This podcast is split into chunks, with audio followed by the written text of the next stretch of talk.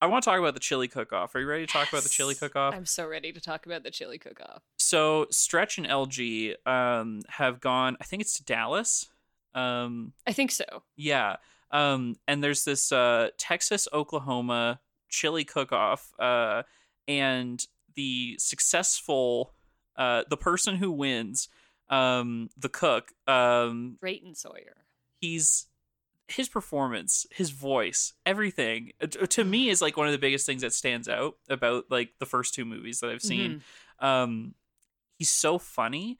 Um and it just feels like this like and why I think it might be difficult to make a sequel to a movie like Texas Chainsaw Massacre is you can't really repeat the same kind of casting that you get in these movies because I wouldn't want anyone else to play this like cook role. Um so ironically, he wins the chili cook-off, and everyone wants to find out his secret um, for winning the cook-off. He's like, "I've got a great eye for prime meat." That's also an incredibly good impression. Thank you. Like I was not ready for that. But yeah, and then like the woman who's handing him the trophy is like really, really into this. And she like has a mouthful and she like spits a bone out, yeah, which is like obviously a toe. Like a little toe bone. And he's like, Oh, that's one of them hard shell peppercorns. and he just like he's laughing at himself so much where like I feel like in the first movie he seems like a very weary man. Mm. Like he just ain't got the heart to do the killing. He just needs to support his family because you know they changed the slaughter line and now we can't make the money we used to, so we got to make it on our own. And like I really need to know what happened in those 10 years. As like there's somebody who was there before who's totally now just like an omnipresent skeleton. Um, you know, the cook's got his joy de vivre back. He got a food truck. He is like 40 years ahead of his time in means of being successful. like this is, I I think. Uh, that's why I really appreciate the the satire of this movie because I think it works for the characters too. Like you're asking, like what happened to this guy in the last ten years? Like my fan theory, fan theory corner, um, is like he's just like one. He's become Jokerfied, um, so he realizes that society's a joke. Um, and it's also like this like it's it's it's like I think it's both this joke about like American society, also capitalism, where because I mean there's a lot of capitalist critique in this movie uh, about Mhm. why this family exists and why they do what they do.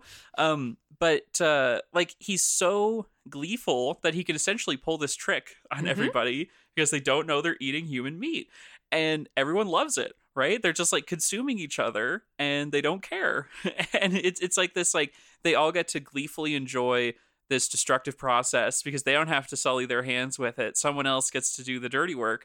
And like he gets to he he gets this like acceptance from the community. Uh, he gets the trophy 2 years in a row and Mhm. like you were saying earlier, they put the chili in the cup at the top of the trophy, which is disgusting. And It's you're going to have to clean that. it's like when you see people like drink out of the Grey Cup. I Mhm. think that's what the thing is called. The the the ho- Stanley Cup, the Grey Cup, the, the of those. hockey Stanley Cup. Stanley Cup. Yeah. You see people drink out out of it, and you're just like, oh, good lord, what has been in there? I mean, I feel like his he has like this weirdly solid ethic though that is like truly 80s like capitalism mm-hmm. in a nutshell, where it's like it's a dog eat dog world, and I just think there's too many dogs. That's oh, it's it's perfect. I mean, I don't even have to work very hard to do like the the leftist film critique of this movie because it's just the text, right? It's just like I want to I want to convert everybody into food and make money off of it. Like um I I think yeah, this is a I think you can't make this movie anywhere else but the United States in the 80s. Like just the level of absurd that it reaches.